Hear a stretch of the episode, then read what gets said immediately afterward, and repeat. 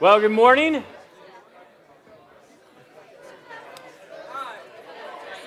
Thanks, Joel. Appreciate your love.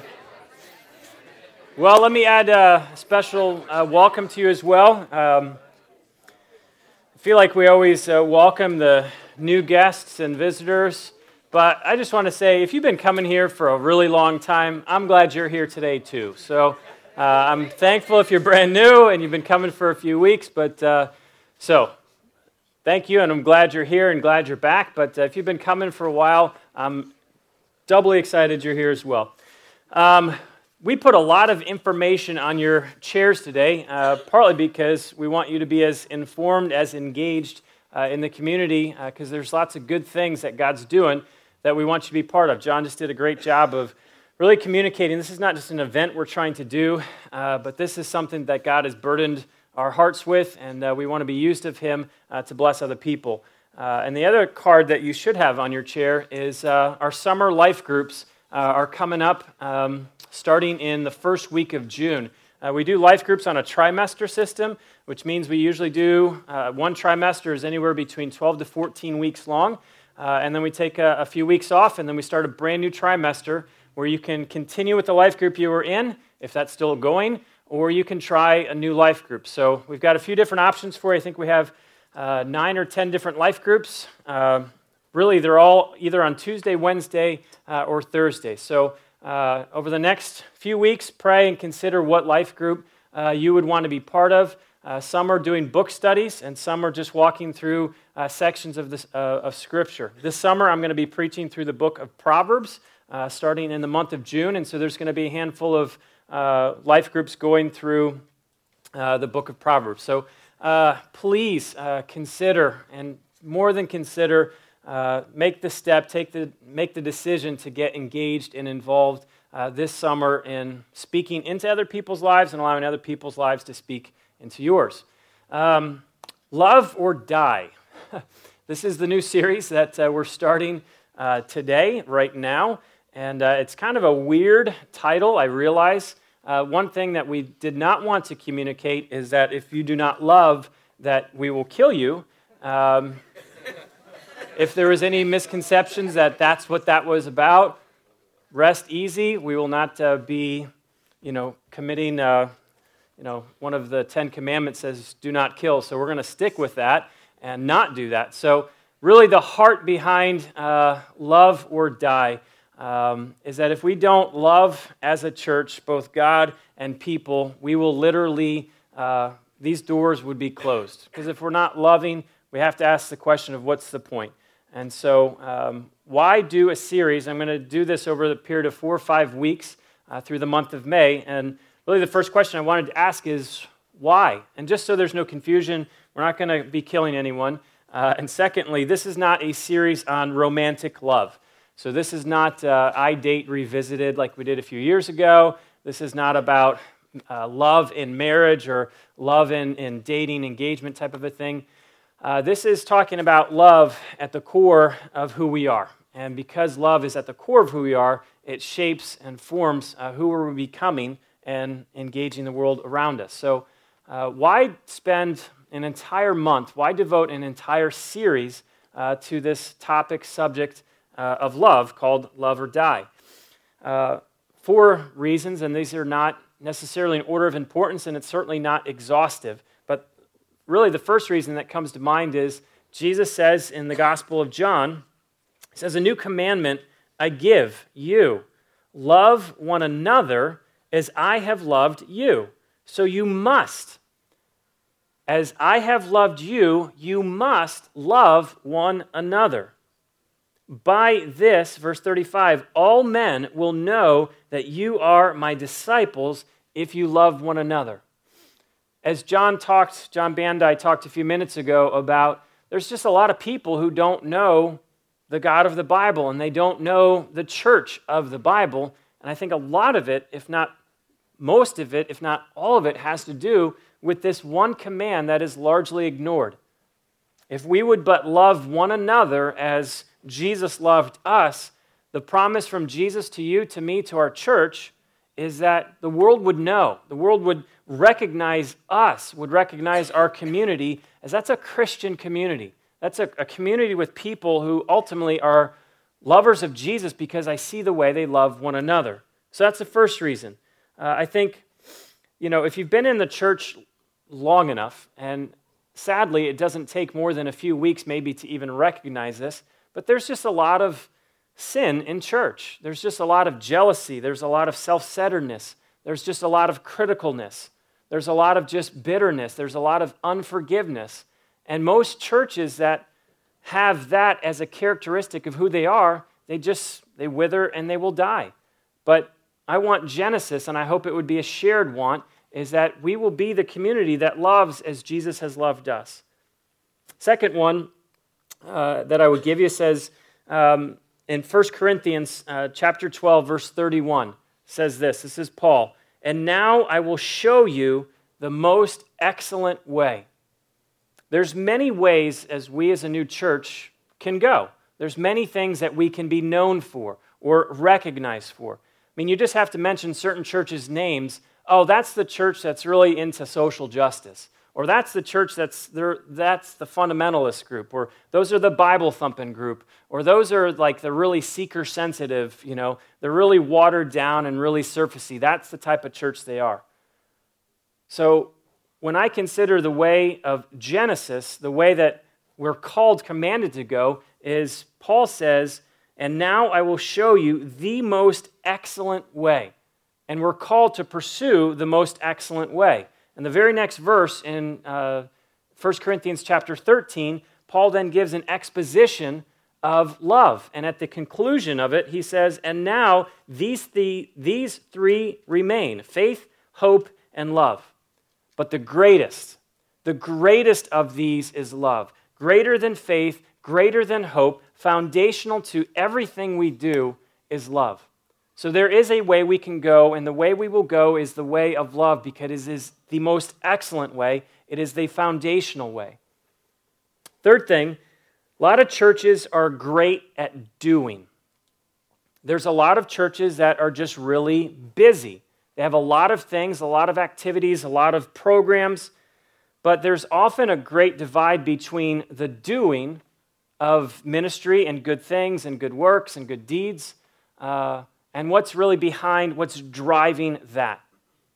And I don't want us to be a church that is great at doing, but we're terrible at loving. There's a big difference. As we're going to look in some of the scripture today, we can do a lot of great things, but if we're void of doing those things in love, it's all for nothing. There's a lot of churches that you can drive by, and just because their doors are open, and just because you see signs that say, come, be part of this and do this and do this and do this, is not evidence that in that community, foundational to that community, is a community that loves. As I'm saying these things, I hope that you're thinking to yourself, yeah, I want to be part of a church that's like that. I want to be part of a church that we actually love people like Jesus loved us. I want to be part of a church that pursues the better way, the most excellent way. Yeah, I want to be part of a church that just doesn't do a lot of good things, but at the end of the day, we're just doing it out of mechanics almost. That's just what we're supposed to do, and that's what we do. So I hope you're even thinking, yeah, I want to be part of a community that is so rooted, so founded in love. And then I've already mentioned this one, but a fourth one I'd give you is if we don't do it, we'll die. Jesus will shut this church down. Because if we're not a church that's founded in love, it's not a witness at all to who Jesus is. And as we'll look at some scripture specifically about that, Jesus says, I will remove myself from that church. You can still gather as a community, but you will be gathering void of my presence. And wow, that is a scary thing. If we're really just gathering, then we're just nothing more than a club. You come here on Sundays, you get entertained maybe for a little bit, maybe challenged for a little bit, but then you just go and you do your thing. I don't want to be that church. I want our church to have the presence of Jesus in our midst in everything that we do. So those are just four reasons why we're doing a series called Love or Die. So now the question that I want us to answer, or to ask, no, I want us to answer, I'll ask, You can answer. Is our church marked by that? I realize some of you have literally been here maybe just for an hour at best, and maybe some of you have been here for a longer time than that. So as you consider our church known as Genesis, does Christ-like love permeate our church? Would you characterize our church, this community, as they are phenomenal lovers of God and they are phenomenal lovers of people? I don't mean just like one person or two people or three people that you meet and you're like, wow, they really love God. I'm talking about our church as a whole. If you were to invite your friend to come to Genesis and they're like, tell me about your community. Would you say, well, it's cool, it's hip, it's different, it meets in a gym, or a reformed, revamped gym, a lot of young people? Or would you describe our church and say, it's phenomenal. People there, they really genuinely love God. And because of that, they genuinely love people. That's why you should come.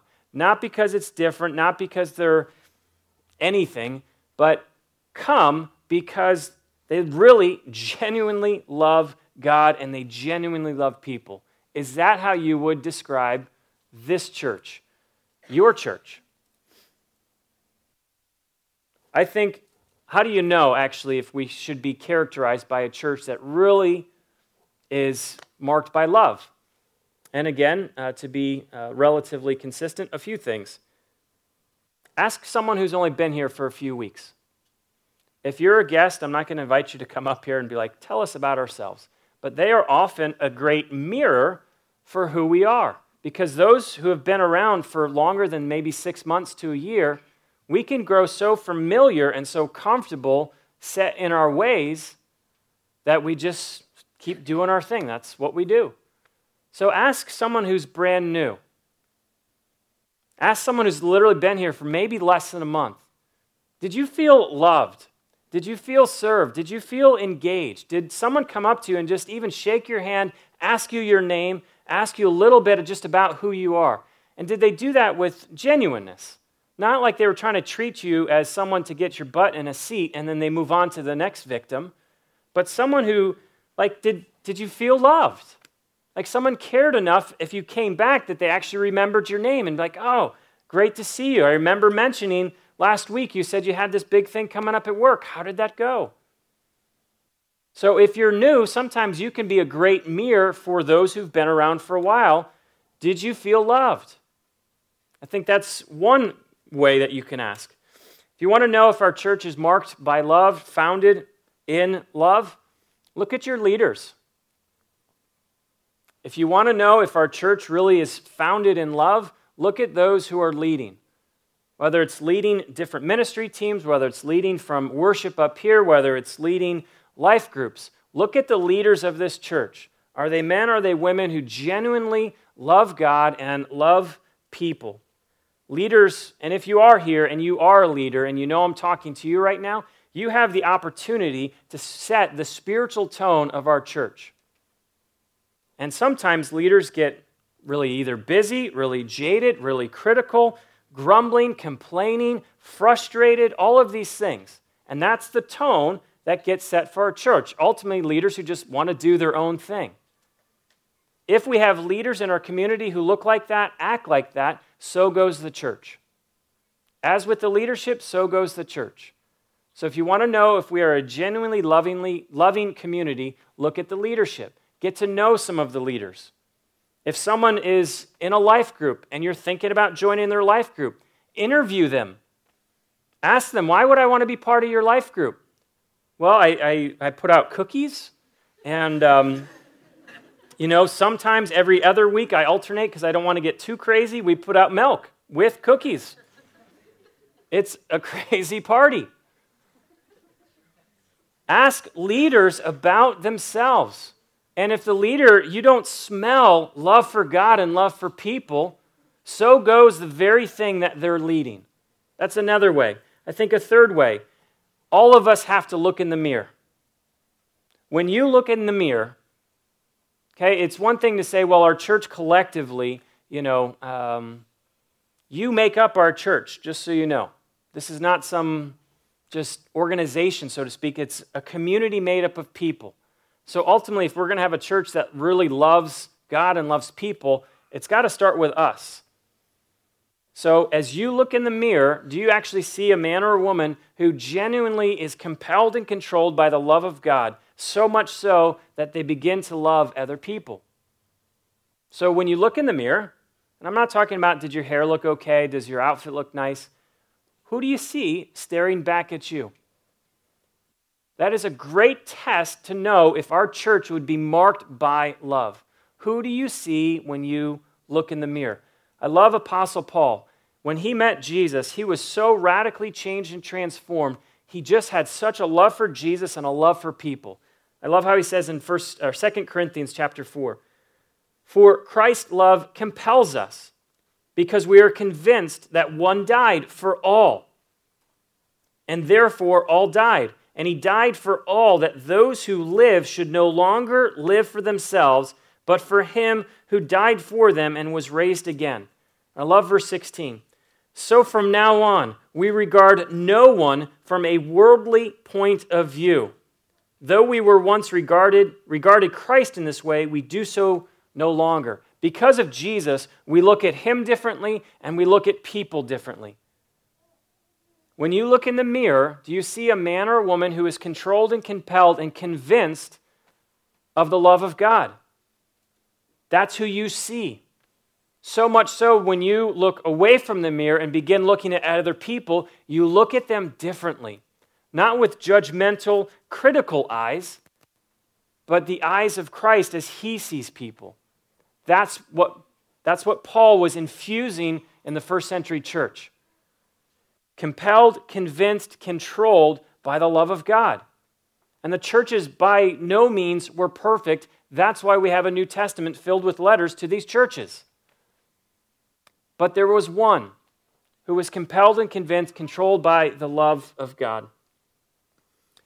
I was thinking about this earlier this week, is if you were to show me someone who is really loving people, I guarantee that is a person who is growing in their love for God. There's a lot of people who actually would say, "Michael, I'm really growing, maturing in my love and my relationship for God. It is phenomenal."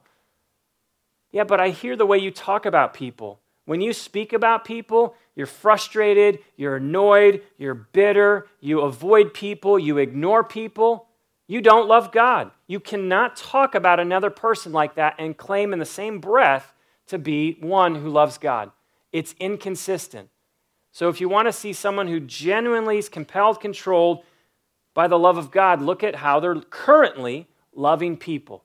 You show me a man or a woman who is loving people, and I guarantee you their walk with Jesus is growing.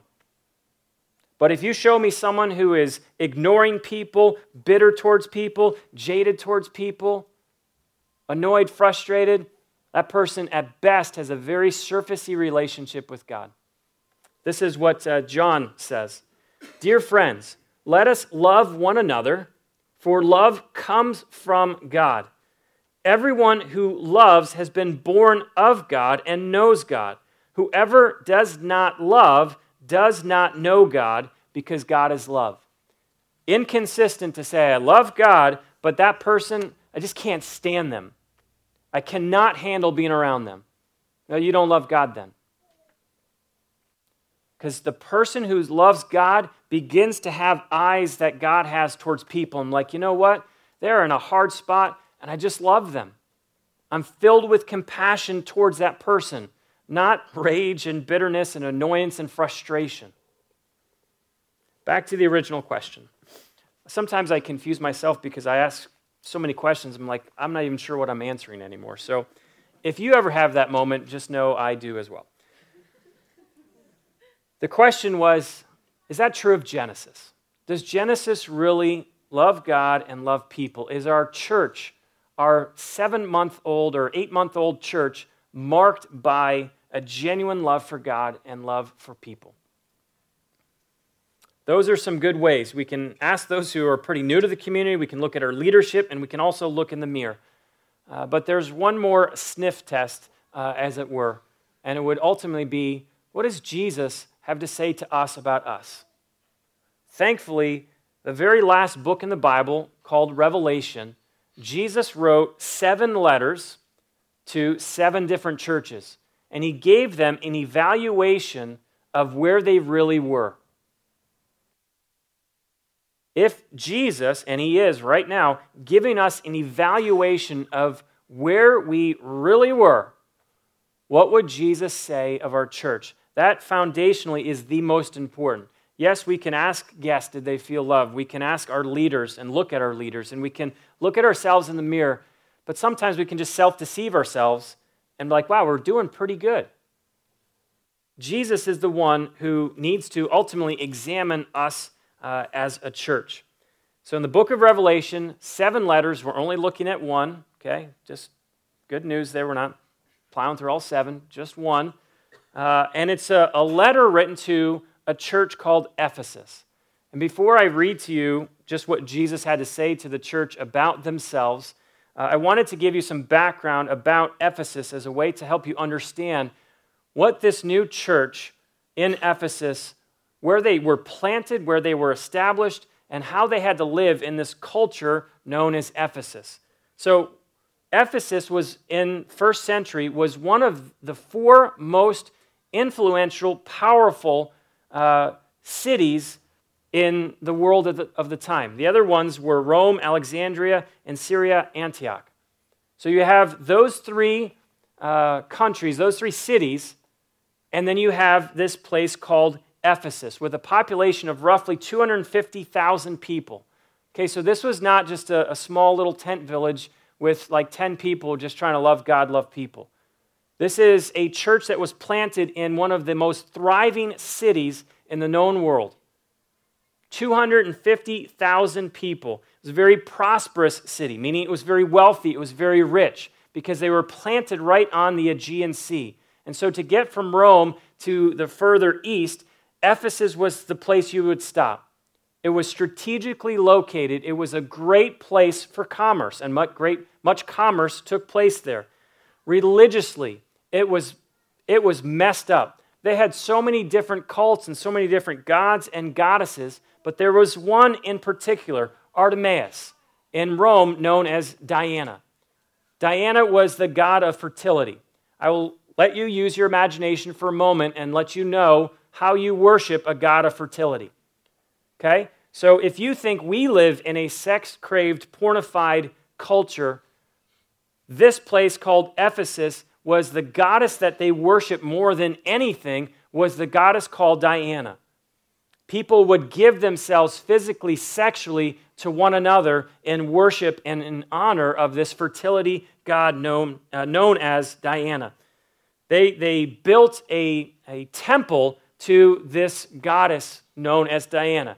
In the ancient world, it was known as one of the 7 wonders of the world because it was so large in stature, 4 times the size of the Pantheon in Athens. 4 times the size was this temple to this goddess Diana, where thousands of priests and priestesses and the thousands of sacred prostitutes, what they were called, at this temple. It was massive. It was huge. Largest building. I had the specs. What are they? 425 feet long, 220 feet wide, 127 pillars, 60 feet high, all made of marble. 36 of them were laced with gold and jewels. This place was huge. I'll show you a picture in a second. And to top it all off, in phenomenal temple where they, in terms of size and stature, evil temple, but nonetheless big. And then they had this Colosseum that was incomparable. A Colosseum that sat 50,000 plus people. And this is the Colosseum where they would kill Christians. This is the Colosseum where gladiators would fight animals and fight one another. We think some of our stadiums of 20 to 25,000 in our day and age is huge, which it is big, but 2,000 years ago to build a stadium of this size was phenomenal. Here's some pictures. Okay, first picture. If you were to travel the sea and arrive at Ephesus, you would be greeted with this. This is about 35 feet wide. My good friend Jake Snyder was in Ephesus. I sent him on location this week so we could have some good pictures. Jake actually traveled to Ephesus a few years back and graciously shared some pictures with me. But as you would come to the city of Ephesus, this is what you would be greeted with. I know it looks a little bit run down now, but back in the day, 2,000 years ago, they would have these huge pillars lined all the way up and the street beautifully paved, all the way leading up to the city. The next shot is of just a different angle of this, but that road paved with the pillars would lead you all the way up to the city. The next three pictures, and you can just go through these quickly, are shots of the Colosseum. I know it's hard to see in terms of how massive this place is, but the Colosseum was huge. I mean, imagine building something like that actually it was built before the first century, but it was just huge. And the beauty of what even Jake was telling me about this specific Colosseum is it overlooked the Aegean Sea. So talk about prime real estate. This Colosseum, this stadium, would, as you were sitting in the stadium, what you would be overlooking out onto is a beautiful picture of the sea. Here's some pictures of the temple.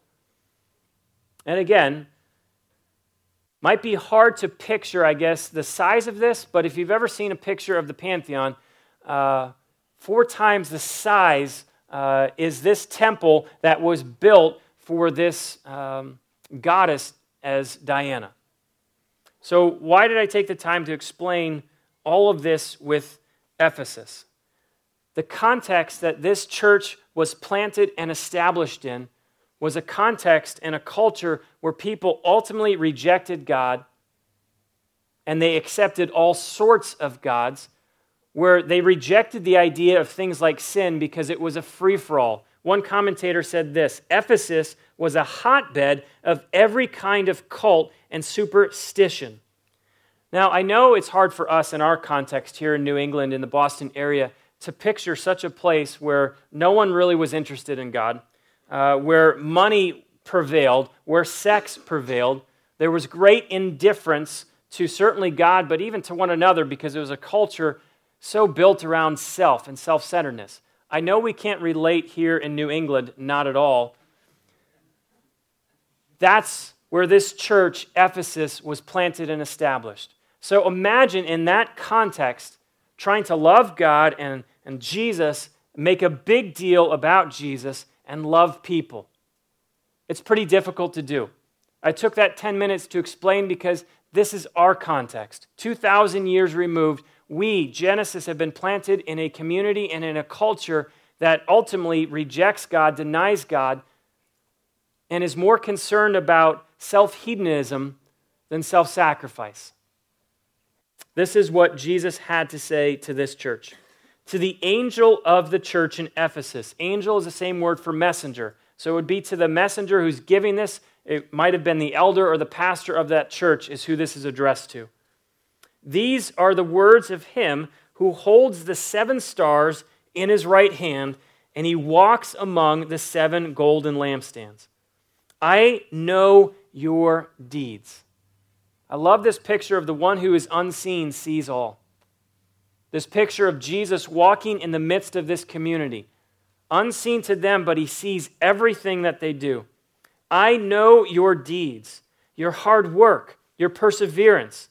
I know that you cannot tolerate wicked men, that you have tested those who claim to be apostles but are not, and have found them false.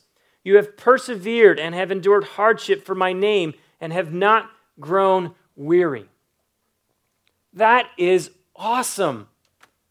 That's what Jesus says to this church. He says 7 things. He commends them, meaning you're doing a good job. They're doing good deeds, meaning helpful, beneficial. They are working very hard. They are persevering amidst persecution. They are not tolerating sin in their community. They are doctrinally sound and can spot a false teacher, meaning they're aware that there are wolves among them, and they know the Bible, they know the Scripture, so when someone comes in the name of God, they can recognize if he's a wolf. They endure hardship all for the sake of the gospel. despite their culture and context, they don't quit. They don't give up. They're not tapping out, saying this is just too dang tough. I didn't sign up for this. This is a church that's enduring hardship for the sake of the gospel. And then he says, despite all of this, you're not growing weary. You're not burning out. You're not growing tired. If I were to meet someone and I invited them, hey, come check out Genesis. Tell me about your church. And I would give them that list of 7 different things, I would want to come. I would want to be there. Wow, a church that's doing all, they're doing good things, they're working so hard, they're faithful, they're persevering, they know the Bible, they're fighting for the Bible, they don't put up with sin. I would love to be part of a community like that. I mean, can you imagine inviting someone to come here and say, this is our community, all this list of things that we're doing? So from the distance, from an outside perspective, and even from an inside perspective, it looks like things are going well. But then Jesus introduces the big but. You're doing these things well, but. And then we introduce Revelation chapter 2, verse 4. Yet I hold this against you. You have forsaken your first love. Despite doing so much good, despite so much benefit of this community, despite the good fight you're fighting and the perseverance and the enduring hardship, Jesus says, I hold this against you. You have forgotten, you have forsaken, you have neglected. That's what that word means. You have walked away from your first love. It would be easy to get pretty ticked at Jesus. Come on, Jesus, cut us. Look at where we are. Like we're doing all these good things. What possibly could you want from us? Where the church would get frustrated. Cut us some slack. Throw us a bone, Jesus. Lighten up. We're doing the best job that we possibly can. Jesus says to them, yet I hold this against you. You have forgotten, you have forsaken your first love. I think what happened to them happens to a lot of us. We can be doing a lot of good things. And this is ultimately the question that gets raised is it really possible as a church to do a lot of good things in God's name, to help people, to benefit people, to be doctrinally sound, to preach the scriptures, to make much of Jesus, but Jesus ultimately still has a problem with this church? Jesus says, yes, it is possible to do all of the right things and all of the good things, but miss the most important thing. D.A. Carson wrote an article in the late 70s. He was a professor at a seminary I went to, and he said this. The article was entitled, A Church That Does All the Right Things, But. They still proclaim the truth, but no longer passionately love him who is the truth. They still perform good deeds, but no longer out of love, brotherhood, or compassion. They preserve the truth and witness courageously, but forget that love is the great witness to truth. It is not so much that their genuine virtues have squeezed love out, but that no amount of good works and wisdom and discernment in matters of church discipline, patient endurance, and hardship, hatred of sin, or disciplined doctrine can ever make up for lovelessness. That word really just stuck with me this week, is lovelessness. If we as a church were ever got to the point where we, lovelessness, we would die. Point being, good works, what Jesus is saying is never a substitute for a loving relationship with God and with people. If you haven't thought of the question yet, you will now. What is your first love? If Jesus says, I hold this against you, you've forsaken, forgotten, neglected, ignored your first love, what is the first love that we are ultimately supposed to have in our lives? Jesus answers that question really in Mark chapter 12 when he sums up what we have known as the Great Commandment. The most important one, answered Jesus, is this: Hear, O Israel, love the Lord our God, the Lord is one. Love the Lord your God with all your heart, with all your soul, with all your mind, with all your strength. The second is this: love your neighbor as yourself. There's no commandment greater than these. Our first love is to love God more than anything else. And then flowing from that is to love our neighbor. And I love how Jesus says, love your neighbor like you love yourself. A lot of us know what it looks like to love ourselves because we're consumed with ourselves.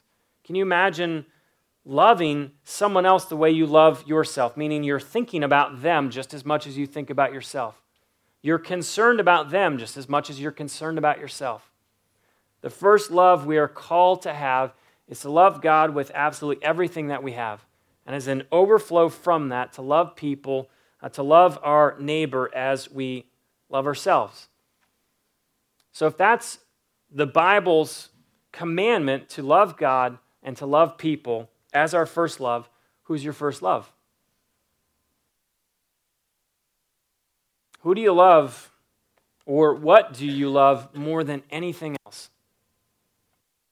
It would be a tragedy for our church to keep going on its way and become loveless. It would be a tragedy for anyone to leave here today and say, you know what, I'm still going to settle for loving this or that, and settle for the second, third, fourth, fifth place loves in our life. If our first love is supposed to be loving God and then with everything we have, and then loving people as an overflow, who is your first love? And trying to think about how I'm determining first love, or how do I actually figure out my first love in my life, I think the obvious question is to, well, where do you spend your time, and what consumes your thoughts, and what do you give your money to? What do you give your resources to? What ultimately do you give yourself to? I think all of those questions are helpful and good indicators of your first love. But what the thing that kept coming back to me, at least in thinking about, how do I really identify my first love? Thing I couldn't escape was, what really breaks my heart? What are the things that I really find myself broken over? Not just frustrated with at a surface level, but what breaks my heart? I read in the Psalms a guy named David whose heart was just broken, whether it be over sin, whether his heart was just broken over not knowing God enough. I see a man named Paul in the New Testament whose heart was just broken over people not knowing God and him wanting to love God even more. For me, and this might not resonate completely with you, but I ask you to at least consider it, is what is breaking you? And I do believe that will be a great indicator ultimately of what you love most, is what breaks your heart. And you know that when your heart begins to break for the things that breaks God's heart, your first love is intact. When your heart begins to break over people who just reject God, walk away from God, refuse God, ignore God, and your heart just breaks for them, not in judgment of how ignorant they are, but your heart weeps for them. I'm going to talk about this a few weeks from now, but the Apostle Paul in Romans 9 says, I would rather be cut off from God. I would rather go to hell so that my brothers can come to the saving knowledge of knowing Jesus. His heart was so broken for his brothers and sisters. I would rather endure hell for eternity just so that they would not have to.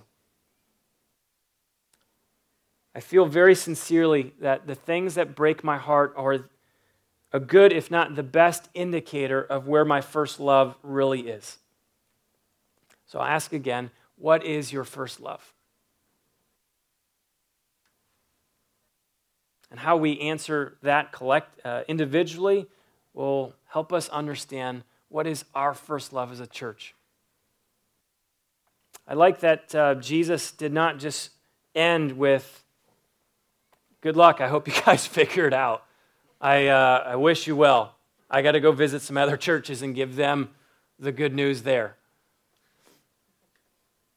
I love that Jesus just said, but the game's not over. There's time to change. There's time to change. And so he says in Revelation chapter 2, verse 5, remember the height from which you have fallen. Repent and do the things you did at first. If you do not repent, I will come to you and remove your lampstand from its place. That imagery of removing the lampstand from its place is imagery of, I will remove myself from your midst. Jesus says, do three things. Remember, repent, and then do what you did at first. I think one of the things that's been most helpful in my walk with God and growing in my walk with God is remembering God, having memory of God. I think a lot of Christians are very forgetful. And what Jesus says, you've forsaken your first love. If that's you, then just remember. Pause for a moment and just remember. And so a question I wanted to ask is, 1 year ago, today's May 2nd, last May 2nd, 2009, where were you in relation to God? Not what was your situation and circumstance, not like what was going on in your life, but where were you in relationship to God? What was some of the things that God was teaching you, showing you, revealing to you?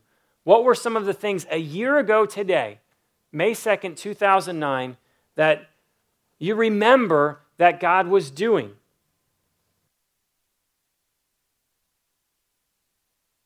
I'm guessing a lot of us are trying to think, I can't remember what last week looked like. Nonetheless, a year ago. Do you remember or have you forgotten? And I would say, as I've already said, those who remember, I would venture to bet, are growing with God and knowing God better today because of their memory of God. I know this is not completely like, wow, I've never thought of that before. But your memory of God will impact your future relationship with God.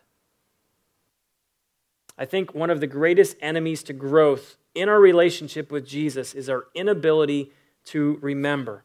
So if you look back a year ago, do you remember how God was providing for you?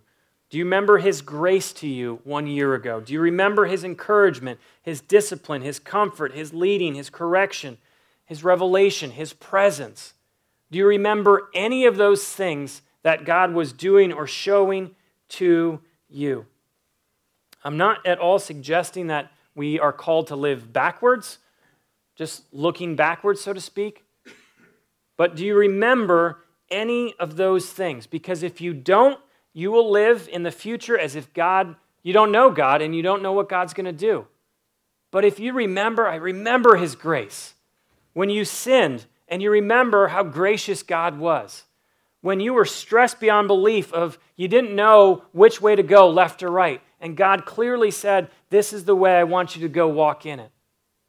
If I don't remember any of those things, I will live moving forward with God, acting as if God ultimately doesn't exist. I think it's very instructive that the first thing that Jesus tells us to do is to remember. This building lately has been getting a lot of hits, meaning there's a lot of people who are interested in taking this facility. I probably get not a phone call a week, but pretty darn close of, Michael, we need you to show the building to this client or this customer. And I can honestly say that when this was happening a lot in the fall, I was just freaking out a lot. It's like, oh my gosh, we just got in here. Like, can we just have it for like a week? And I was just so worried and so anxious. But I can honestly say with every phone call that now is coming, I remember how God provided for our church. And I'm fully confident if that someone came in and said, you guys got 30 days to get out, relocate, would that be hard? Absolutely, that would be hard. But because I remember how God provided for all of us, I will trust that he will do the exact same thing. Why? Because God is consistent. He doesn't change. If I would just remember what God has done, what God did in my life a year ago, 6 months ago, 3 months ago, my relationship with God would dramatically begin to mature and to change and to grow. Why? Because I have history with God. He's been gracious. He's provided. He's led. He's been faithful. He's been God. Jesus says for us to remember. I'm not going to read the whole story, but I'll make mention of the prodigal son, a guy who lived with his father and had everything that his father would provide for him, a loving home. But he said, I want to do my own thing. I'm going my own way. And he made a mess of his life. And you know what brought him back? It says when he finally came to his senses, you know what happened? He remembered his father. And his memory of his father drove him to go back home. Jesus says the first thing that we need to do is to remember. The second thing Jesus says for us to do is to repent. I hope you know that what repentance in many ways simply means is first just admitting that we are in sin. So when Jesus says you have lovelessness, you've forsaken, forgotten, neglected your first love, to repent of that is to admit to Jesus, you're right. Your assessment of me, of my heart, of my life is spot on. Not try to fight and be like, no, you just don't know me, Jesus. You don't see me, Jesus. If you really knew my heart, you would know how much I love you in my heart. Repentance begins with acknowledging and admitting, Jesus, you are right. If I don't admit that Jesus is right, I will still keep living trying to prove him wrong. Second aspect of repentance is just literally a radical redirection in your life. If you were living and walking and going this way, you stop what you're doing. And I think that's what most people do is they just stop. That's not repentance. That's just stopping. That's stopping certain behaviors, attitudes, actions. Repentance says, I was walking this way. I have stopped. I have turned. I have radically redirected my life and I'm moving this way. That's repentance. There's no such thing as partial repentance. Stopping certain sins or behaviors does not count. Repentance is acknowledging, admitting that Jesus is right, you're not, and it's a radical redirection of going in life now this way. Number three, Jesus says, do what you did at first. If you're married, and I know not everyone in here is married, so to the handful of you who are married, would your marriage today look any different if you and your spouse did the very things you did at first? If you did daily the things that brought you together? Like, would your marriage look any different now if you as a wife and you as a husband just repeated the things that you used to do? The things that, remember those notes you used to write? Like when I was dating Kyla, we didn't have email. I would actually have to, I know it's crazy, I'd have to pick up a pen and a piece of paper and write out a thought or a feeling and send it to her. I know. Praise God for how we've evolved. Point being, like, would your marriage look any different if you just did some of those things that you used to do? Imagine if you did all of those things. Would there be more joy in your relationship? Would there be more passion? Would there be more connection in your relationship if you just did it at first? Well, Michael, our life situation has changed. We have kids now, and we have a house, and I have to work, and I have to... No, your situation may have changed, but the problem is, so did you. You've maybe not stopped loving her or loving him, but you just don't love them like you used to. And that's what Jesus is saying. It's not that they had just stopped loving God altogether. It's that they just didn't love him like they used to love him. Good works, good deeds began to crowd out a heart that used to have a love affair with God. Remember, go back to some of you Maybe you just made a decision to become a Christian weeks, months, maybe years ago. Go back and remember, what were some of those things that when you first became a Christian, when you realized, oh my gosh, God loves me, He saved me, He's provided for me, He forgives me. Like when you first realized and you really started walking with Jesus, what were some of the things that you used to do in the very beginning? Do you remember when you used to read your Bible, not because you had to, and you're like, oh, I got to have a quiet time? What is this? Where you just went to your Bible and you didn't even know what a quiet time was, and you just picked up your Bible and you're like, I get to read this. You studied it. You memorized it. You journaled about it. You thought about it. You couldn't get enough of it. Do you remember when you used to serve in the very beginning? You're like, I get to do this? I get to come alongside people? I get to go work and hang out with little kids? Whatever your service may have been, do you remember when you were first a Christian and you used to give money? I know this might be not true for everyone, but for some, wow, I get to give to support the work of the church and the ministry? That's amazing. And there was such joy. Do you remember when you used to pray and you're like, wow, an hour just went by and I didn't even know an hour went by?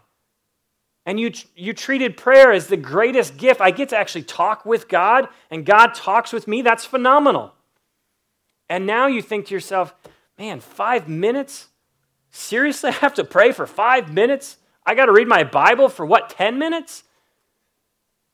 The things that we used to do at first, are those things in your life treated as, oh my goodness, I can't believe I have to do that. I can't find time to read my Bible. You want me to pray? You want me to serve? You want me to give? Do you remember when you first became a Christian and the whole thought of hanging out with other Christians in what we call life groups or small groups or Bible studies? You were like, you mean once a week I can get together with some other people and talk about God? That's phenomenal. I don't get to do that anywhere else, but I get to do that here. And now the thought is, oh, another life group trimester coming up. I don't have time for this. I'm too stinking tired. I ran out of cookies. I can't handle this anymore. Jesus says, remember, repent, and do the things that you once did.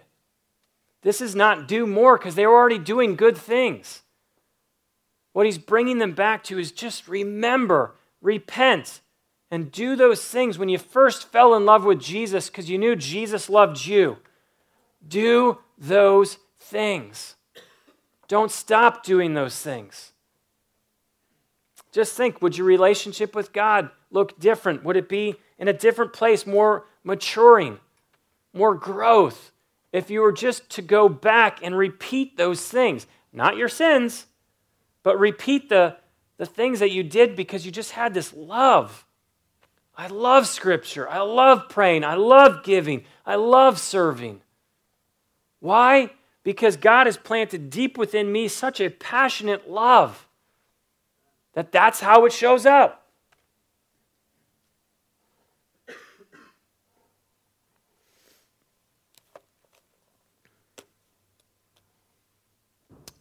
Who is your first love? Jesus told the church in Ephesus, and I believe he would tell us as a church as well. You can be doing a lot of good things. You can get busy with a lot of activity, all of which can even be done in God's name. But if you've forsaken your first love, that this is about Jesus, not you, that this is about loving people, not loving yourself, if we've forgotten, forsaken, moved away from that, Jesus says, remember and repent and just do the things you once did.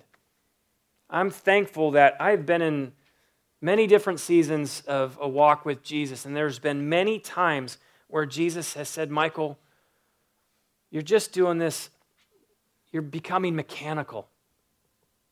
Where's the love that you had for me? Have you forgotten the love that I have for you? This is just becoming routine. Michael, this is not about doing mechanical things and doing things just out of routine. This is about loving me and loving people. Don't forget that, Michael. Genesis, don't forget that this is what it's about. It's not about just doing great things and good things. It's about loving Jesus and loving people. I'm thankful that our purpose, we understand why we exist as a church, is that simple reason. To love Jesus and to love people. So when you invite people to come to church with you, what are you guys all about? They're lovers of God and lovers of people. Father God, I just pray that I trust that you have been speaking, God, in a way that might even be different for each person here. God, for those who are really in a place where they have not forsaken or forgotten you as their first love, God, my prayer for them is that they would continue to press into loving you and loving others. God, give them strength and courage and grace that they will need to stay the course, to love you and to love others. And God, if there is any one of us that is here today that is hearing that voice in our heart and head saying, that's you. You've forsaken, forgotten, neglected your first love. God, I pray that there would be great remembrance of who you are and of the things that you have done. Remembering your love, your provision, your faithfulness, your goodness, your kindness, your compassion, your leadership in our life. God, let there be great memory of you awakening in people's hearts and minds now. God, let there be a great decision that we would make to repent, that we would admit and agree with you, Jesus, that your assessment of lovelessness in our life is accurate. And we would repent and have a radical redirection in our relationship with you.